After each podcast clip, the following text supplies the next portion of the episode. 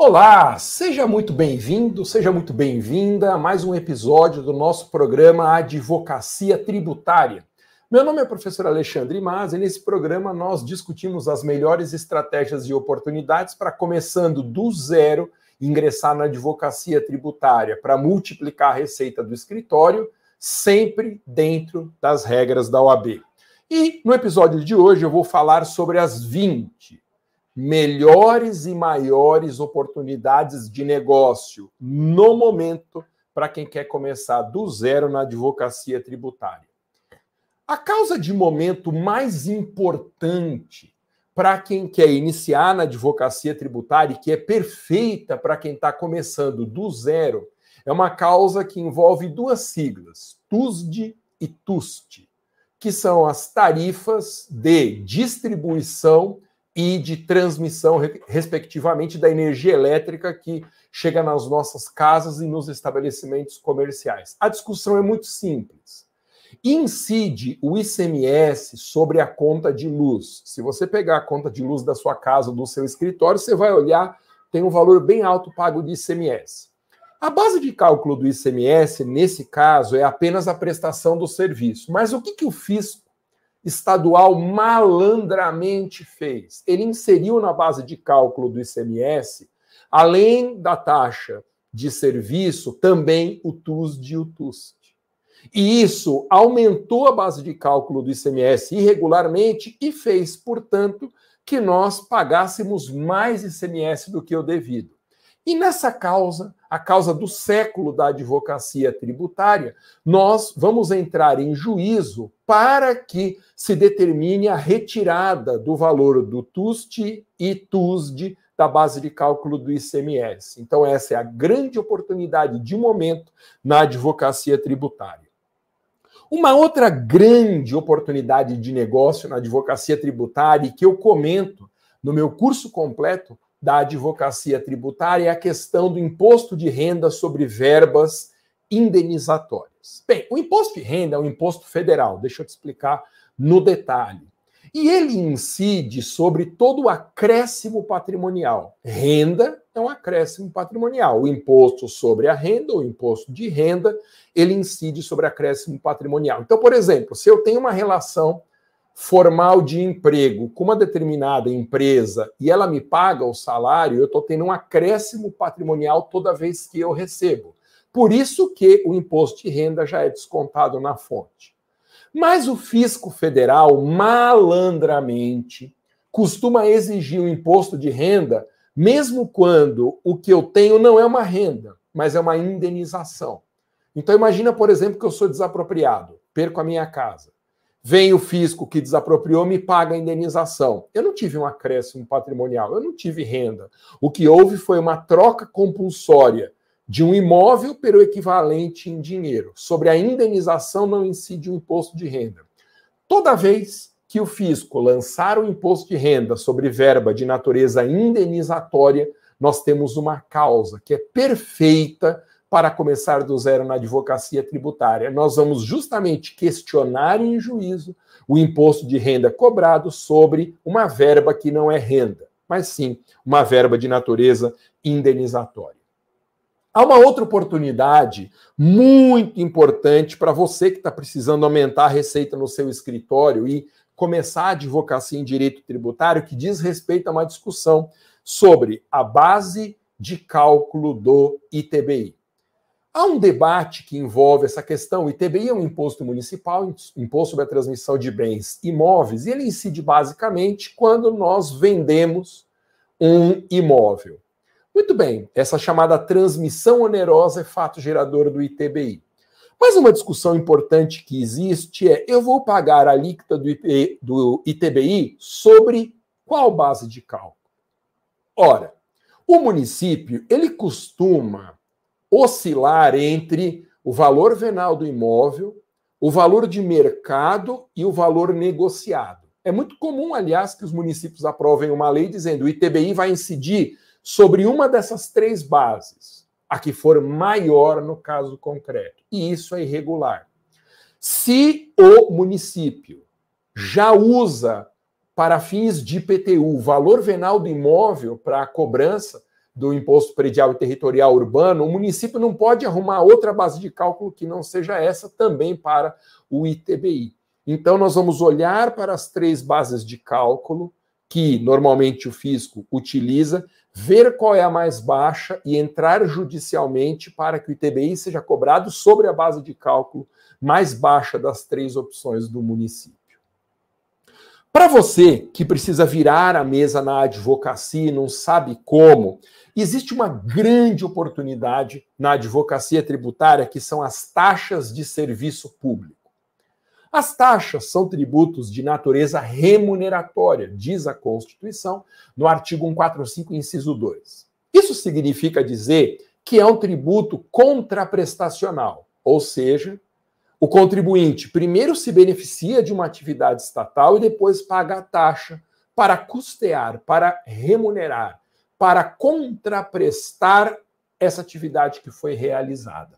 Se não houver essa natureza bilateral, o Estado age, o contribuinte paga, essa taxa é irregular. E costuma acontecer com muita frequência de determinados serviços públicos que não permitem a mensuração do seu custo serem utilizados por municípios, estados e até pela União como sendo um serviço que gera o dever de pagar uma taxa. E isso é irregular. Eu só posso exigir a taxa de serviço se o serviço permitir esse cálculo preciso do valor devido por cada um dos contribuintes. Então, imagine, por exemplo, o município que institui a taxa de iluminação pública. Iluminação pública é a lâmpada acesa lá no poste, fora de casa. Ora, não dá para dividir o custo da iluminação pública por cada um dos beneficiários da iluminação, porque a iluminação pública está lá na rua. Uma pessoa que passa pela rua está se beneficiando, e nem por isso ela tem que pagar a taxa. Então, toda vez que uma entidade federativa cobrar uma taxa sobre um serviço público que não admita mensuração de seu custo, essa taxa é inconstitucional e você tem uma oportunidade na advocacia tributária. Se você precisa escalar sua carteira de clientes na advocacia, tem uma outra grande oportunidade na advocacia tributária, que é uma causa extremamente comum, uma demanda repetitiva em que você pode advogar para 10, 20, 50, 100 ou até mais clientes com o mesmo raciocínio. É a discussão da incidência do ISS sobre locação de bens móveis. O ISS é um imposto do município, imposto sobre serviços de qualquer natureza. E só é devido o ISS nos serviços que estão listados numa lei complementar, que é a Lei Complementar 116. Mas pensa bem, o que é um serviço? Imposto sobre serviço. O que tem que acontecer no mundo real para que o ISS seja devido? Desde o direito civil, serviço é uma obrigação de fazer. O contratante paga ao prestador para que ele realize uma obrigação de fazer. Ora, se isso é verdade, eu nunca posso cobrar ISS sobre locação, porque a locação não é um contrato que envolva obrigação de fazer. O direito civil trata da locação como um objeto relacionado à entrega de uma coisa. Então, o locador entrega uma propriedade sua ao inquilino e essa entrega é que caracteriza a formalização da locação, mediante o pagamento de aluguel. Como a locação não é obrigação de fazer, é inconstitucional a cobrança de ISS sobre serviço de locação, ou atividade de locação, né, que não é um serviço. Tá cheio de município que faz essa cobrança e daí nós temos uma oportunidade incrível para quem quer começar do zero na advocacia tributária. Bom, uma excelente oportunidade para você virar a mesa na sua advocacia, defendendo contribuintes, isso mesmo, iniciando no nicho da advocacia tributária, é a questão do ITCMD sobre doações do exterior. O que é o ITCMD? ITCMD é um imposto estadual que incide sobre as heranças, né? Transmissão causa mortes, e sobre doações. Toda vez que ocorrer uma doação, o doador ou donatário, isso é uma decisão que o Estado vai tomar, é devedor do ITCMD. Muito bem. Acontece que, frequentemente, as doações vêm do exterior. O doador é alguém que mora em outro país. Quando isso acontece, nós temos um fato gerador ligeiramente diferente, doação do exterior. Não é a mesma coisa que uma doação interna entre brasileiros. Por isso, a legislação diz que é necessária a criação de uma lei complementar definindo esse fato gerador, doação do exterior, como sendo passível de pagamento de ITCMD. O que acontece é que os estados cobram ITCMD sobre a doação do exterior e não existe ainda essa lei complementar que estabelece normas gerais sobre essa exigência. Razão pela qual a cobrança de ITCMD sobre doações provenientes do exterior é inconstitucional e você tem uma incrível oportunidade de negócio para começar na advocacia tributária. Você é advogado, você quer conseguir reconhecimento no mercado e uma estabilidade financeira?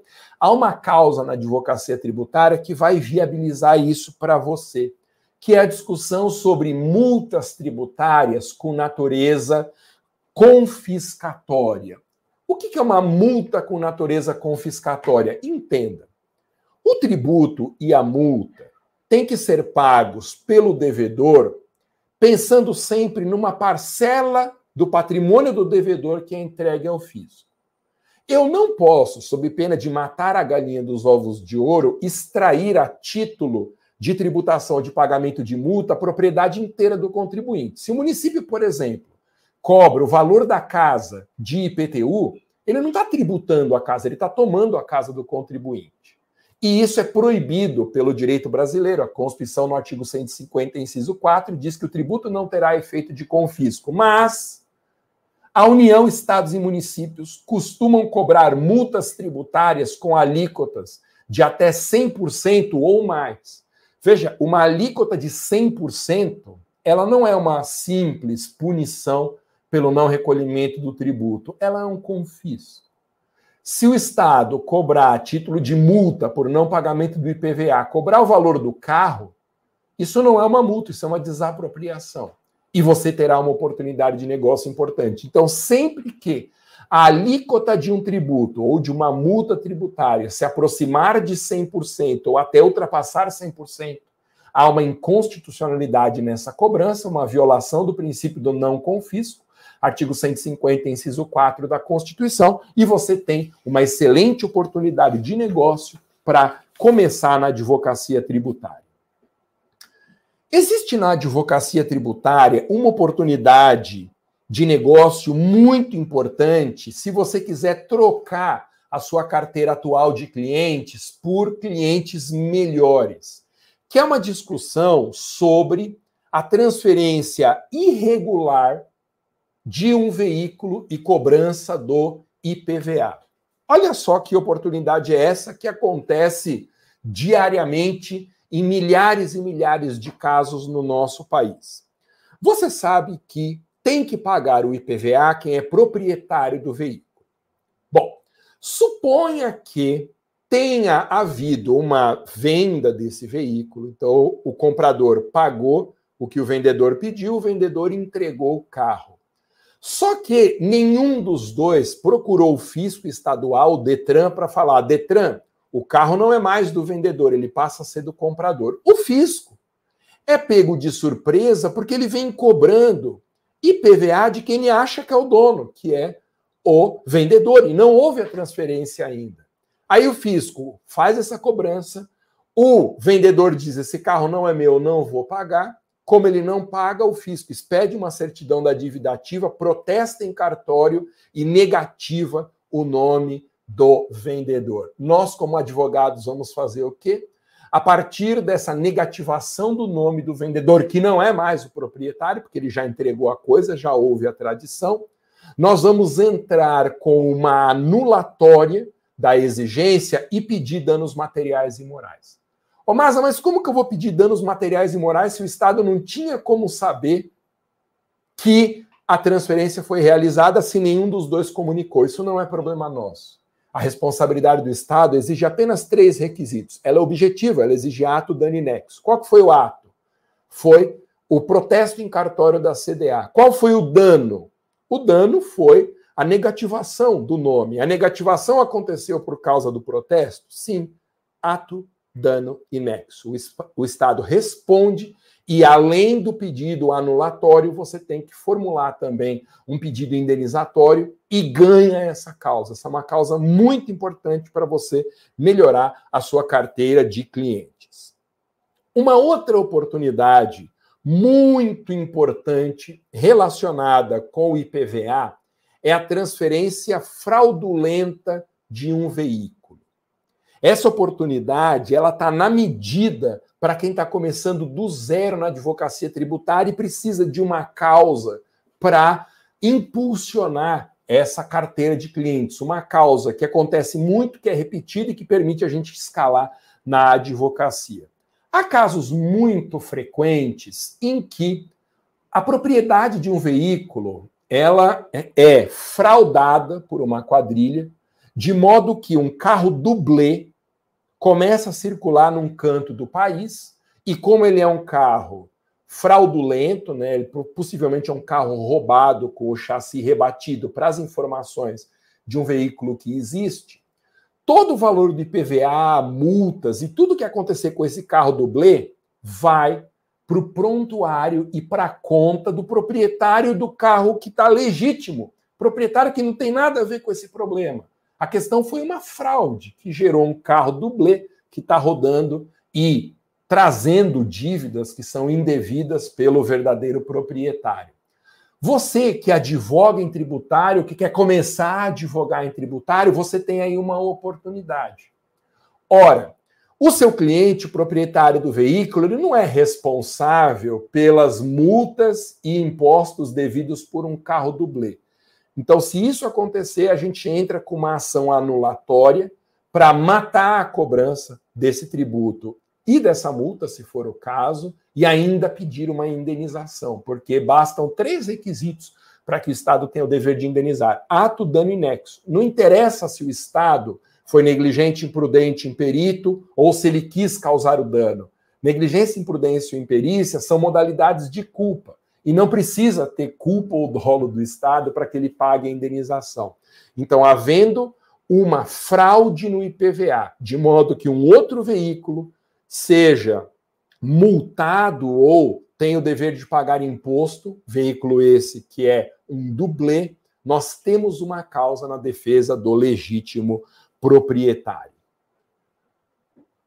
Há uma outra oportunidade de negócio muito importante que eu comento no meu curso completo da advocacia tributária.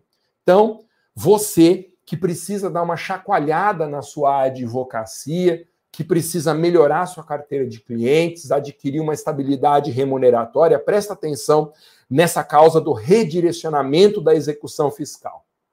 Imagina que uma empresa não paga determinado tributo, o fisco vai lá e começa a cobrança, inscreve esse valor de débito na lista chamada de dívida ativa, expede uma certidão da dívida ativa, uma CDA, e manda para o judiciário fazer a cobrança numa ação que nós chamamos de execução fiscal. Ora, se a dívida originária é da empresa, o fisco não pode redirecionar essa execução, incluindo no polo passivo os dirigentes da empresa, os sócios da empresa.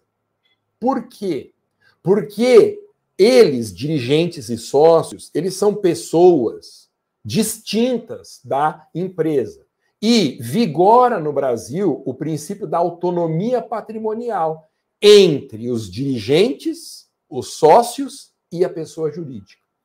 Toda vez que o fisco redireciona essa execução fiscal contra os sócios ou dirigentes, nós temos uma oportunidade de negócio. Porque o Código Tributário só permite uma única hipótese desse redirecionamento válido. É se houver uma fraude dolosa ou uma infração promovida pela pessoa física, justamente para mascarar a autonomia patrimonial. Então, quando a autonomia da pessoa jurídica é usada intencionalmente contra o fisco pode ignorar a existência da empresa e cobrar dos seus dirigentes ou sócios. Só que esse ônus incumbe a quem alega.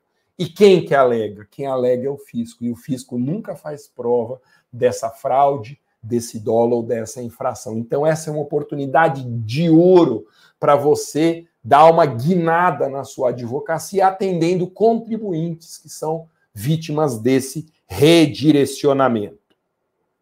Há uma outra oportunidade de negócio para você que está precisando aumentar a receita no seu escritório. Eu tenho sugerido, advogue em causas tributárias, que elas vão ajudar você a aumentar a sua receita. Há uma causa fundamental que é a certidão da dívida ativa e líquida, que foi protestada. O que é a certidão da dívida ativa, para você entender?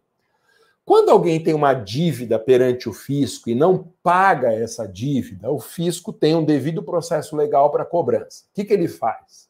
Ele notifica o contribuinte, dá um prazo de 30 dias para ele pagar. Se não houver pagamento, o fisco vai pegar esse débito e lançar num rol de devedores, chamado de dívida ativa. Depois que lançou o débito em dívida ativa, o fisco precisa documentar essa inscrição por meio de um ato administrativo chamado certidão da dívida ativa. Quem nunca viu uma CDA, certidão da dívida ativa, primeiro, não perdeu nada. Não tem graça nenhuma uma CDA. Mas ela é como se fosse essa página aqui, é uma tela impressa de computador em que o fisco lança as informações do devedor, as informações da dívida e os pedidinhos da execução fiscal na base do documento. Aí o fisco pega essa CDA, manda para o judiciário e começa o processo judicial de cobrança, que é a execução fiscal. Porém, muitas vezes, o valor que é lançado na CDA é um valor que ainda depende de uma apuração mais precisa. Com frequência, o fisco lança na CDA um montante que não representa a dívida real, que depende ainda de uma discussão a respeito de juros, de correção monetária, de uma prova pericial mais robusta. Toda vez que isso acontecer, você consegue anular a certidão da dívida ativa. Então, vale muito a pena pegar a CDA, mandar para um contador de confiança e falar: dá uma olhadinha se não tem erro na correção monetária, na aplicação dos juros, porque se você encontrar o erro, eu tenho uma oportunidade de negócio. Eu consigo anular essa CDA e eliminar a cobrança. Uma outra oportunidade muito importante na advocacia tributária, para você que sente que está estagnado na profissão, já advoga há alguns anos, mas a coisa não está acontecendo, há uma oportunidade de ouro na advocacia tributária, que é a negativa indevida de uma certidão tributária. Você sabe que as certidões tributárias podem ser de 3 tipos, segundo o CTN. Certidão negativa, quando não há dívida nenhuma. Certidão positiva, aquela que acusa uma dívida que não está negociada. E tem a certidão positiva com efeitos de negativa, quando existe a dívida, mas o contribuinte negociou com o fisco. Normalmente isso acontece no parcelamento. Com frequência, o contribuinte, o nosso cliente, é uma empresa que precisa de uma certidão negativa ou positiva com efeitos de negativa para participar de uma licitação. Então, ela tem uma dívida, vai lá, entra num programa de parcelamento, como muitos que existem por aí, paga a primeira parcela, está em dia com o parcelamento, tem direito a uma certidão positiva com efeitos de negativa. Ainda que a dívida tenha sido parcelada em 10 anos e a empresa pagou só um mês, durante aquele mês, o pagamento está em dia, a empresa tem direito a uma certidão positiva com efeitos de negativa. Mas, às vezes, o fisco olha para essa certidão e fala: não é justo eu dar uma certidão dessa por uma empresa que ainda tem 10 anos de mensalidades para pagar do parcelamento, não vou dar a certidão. Mas como os artigos 202 e 203 do CTN determinam que a expedição de uma certidão ela é um direito líquido e certo do contribuinte, toda vez que o fisco recusa a expedição da certidão e era obrigatória a entrega desse documento, nós temos uma causa. Nós podemos impugnar judicialmente essa negativa por meio da impetração de um mandado de segurança e, eventualmente, até um pedido indenizatório. Essa causa da negativa indevida de certidão ela é um tesouro para você que precisa dar uma alavancada na advocacia, não está achando por onde começar a advocacia tributária nessa oportunidade, é o caminho que você estava esperando. Tem Tem uma outra oportunidade de negócio para você que sente que a sua advocacia não está deslanchando. Há uma oportunidade de ouro na advocacia tributária que diz respeito às taxas de polícia. O que é uma taxa de polícia? O artigo 145, inciso 2 da Constituição, diz que a União, Estados, Distrito Federal e municípios podem cobrar taxas para remunerar uma atividade estatal de fiscalização, o que o direito administrativo chama de poder de polícia. Poder de polícia é uma fiscalização. Por isso que chama taxa de polícia, não tem nada a ver com a polícia de segurança pública, nada a ver. A taxa chama taxa de polícia porque ela remunera o exercício do poder de polícia. Ela existe para remunerar uma atividade de fiscalização. Só que não é qualquer atividade de fiscalização que pode ser remunerada por taxa. A Constituição exige que a fiscalização tenha sido efetiva. Então, primeiro o fisco tem que fiscalizar de verdade e depois fazer a cobrança para remunerar essa fiscalização. Mas tem casos, principalmente em municípios, em que o fisco não tem nem estrutura de fiscalização para aquela atividade e ele cobra uma taxa de polícia, aprova uma lei na Câmara Municipal e sai fazendo a cobrança de uma taxa de polícia. Essa taxa é inconstitucional. Então, se não houver um órgão estruturado com competência para realizar efetivamente a fiscalização, toda taxa de polícia que for instituída e cobrada para remunerar essa fiscalização fantasma será inconstitucional e você terá uma oportunidade de ouro na advocacia tributária para dar uma virada de mesa aí no seu escritório. Você que já pensou em largar a advocacia para prestar concurso público, diz para mim, alguma vez você já pensou em fazer isso, abandonar a advocacia porque não está vendo retorno financeiro? Há uma oportunidade espetacular na advocacia tributária, que é o desbloqueio de mercadoria retida por dívida de ICMS. O ICMS, vamos relembrar, é um imposto estadual e distrital que incide sobre várias coisas, mas especialmente a circulação de mercadoria. O que é a circulação de mercadoria? É a compra e venda de um bem móvel com intuito comercial.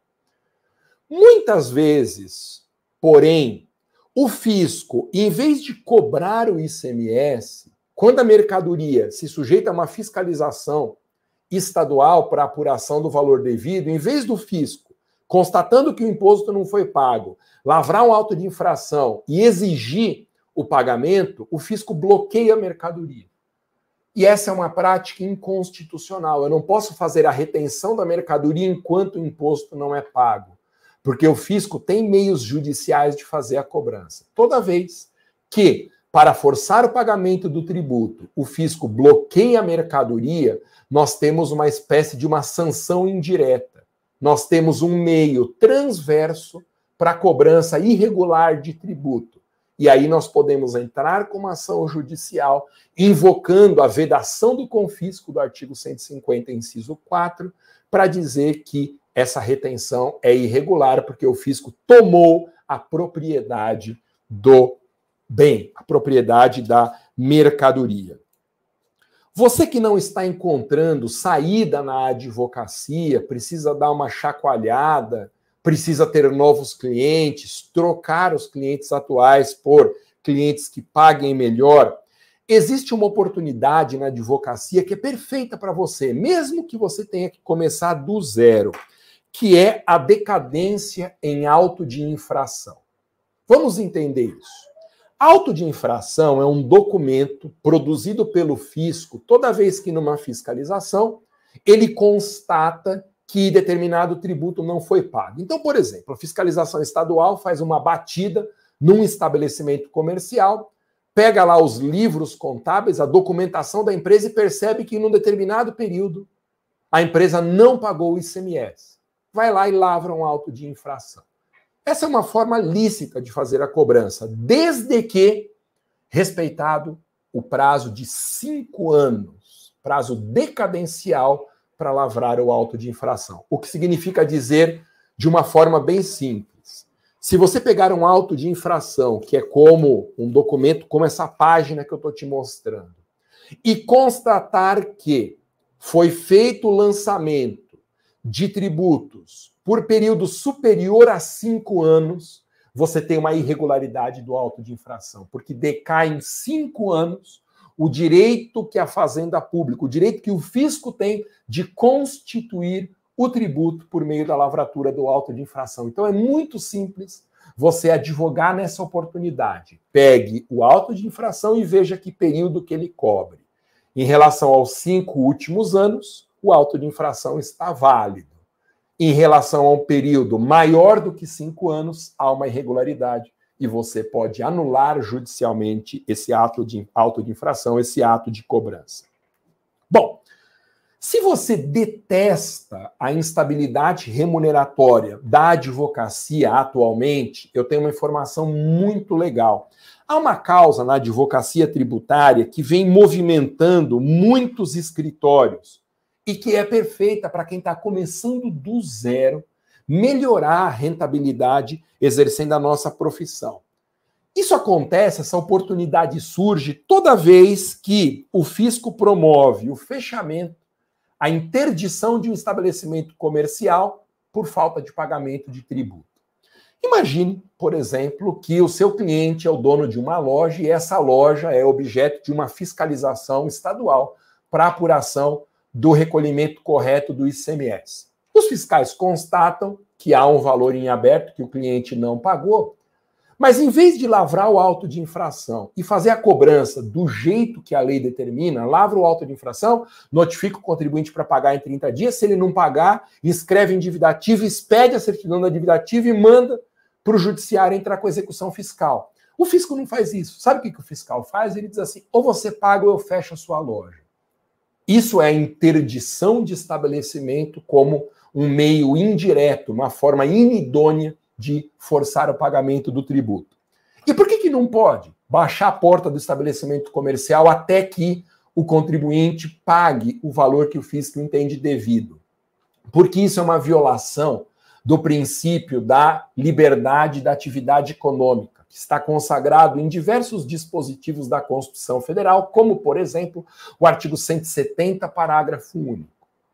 Eu não posso, a pretexto de exigir o pagamento de tributo, impedir que o contribuinte continue exercendo atividade comercial. Se isso acontecer, você tem uma causa, você tem uma oportunidade de negócio que consiste em discutir judicialmente a inconstitucionalidade dessa interdição por violação do princípio da liberdade econômica.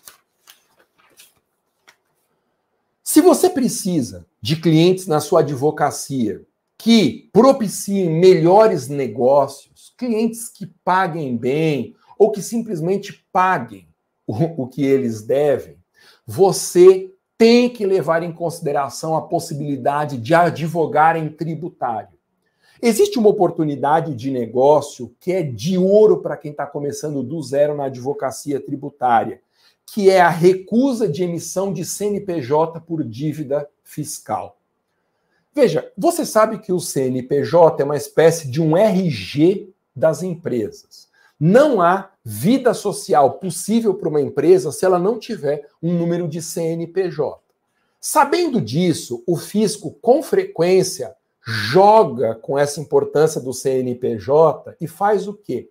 Fala para o contribuinte, ou você paga o tributo que você deve, ou eu recuso a sua inscrição no CNPJ, ou pior, eu anulo o CNPJ que você tem.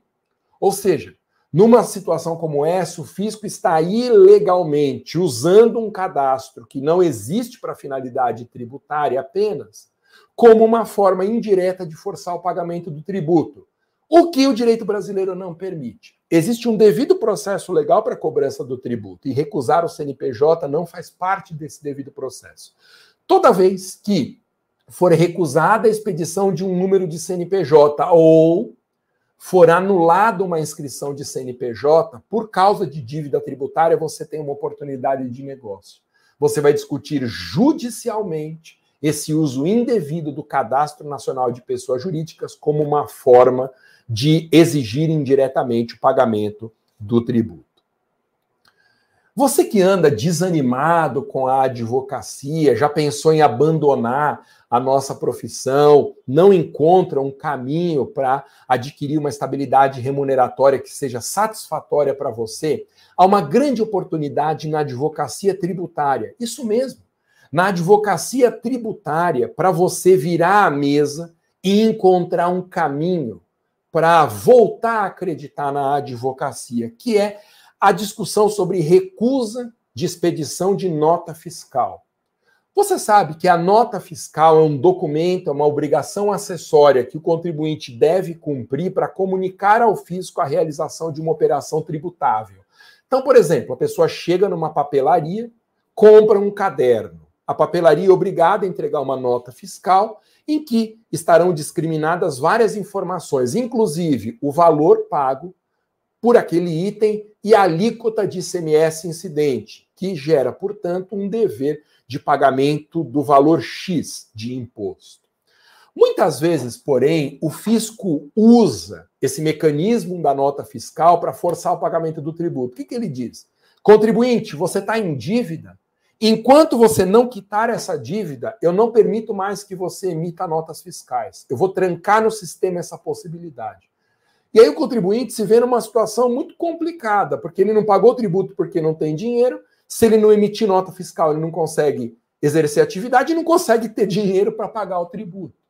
Essa medida adotada tão frequentemente pelo fisco de recusar a expedição de nota fiscal é uma oportunidade de negócio, porque com facilidade a gente consegue reverter essa medida judicialmente por meio da invocação do princípio da vedação do confisco, no artigo 150, inciso 4, porque esse princípio ele impede que o fisco use mecanismos indiretos para forçar o pagamento do tributo.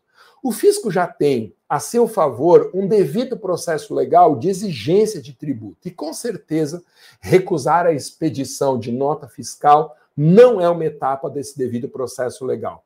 Fique atento, porque essa oportunidade de ouro permite que você, começando do zero, deslanche na sua advocacia. Há uma oportunidade de negócio para você que quer transformar 2022 no ano da virada na sua advocacia, que é uma causa tributária do ICMS sobre o transporte de mercadorias. O ICMS é um imposto estadual. O Imposto sobre a Circulação de Mercadorias e Serviços. Entre outros, o ICMS ele incide sobre um fato gerador que é a circulação jurídica da mercadoria, que é a compra e venda de um bem móvel destinado ao comércio. Circular juridicamente um bem móvel é fazer a tradição, a entrega desse bem, dessa mercadoria, ao destinatário. Toda vez que uma pessoa jurídica entrega a um destinatário uma mercadoria, incide o ICMS. Mas preste atenção, o ICMS incide sobre a circulação de mercadoria, mas não é a circulação física, é a circulação jurídica. Circulação jurídica é mudança de propriedade. Eu não posso cobrar ICMS de uma pessoa se não houve mudança de propriedade naquela mercadoria, naquele bem. Com muita frequência, o fisco interpreta essa ideia de circulação como uma circulação física.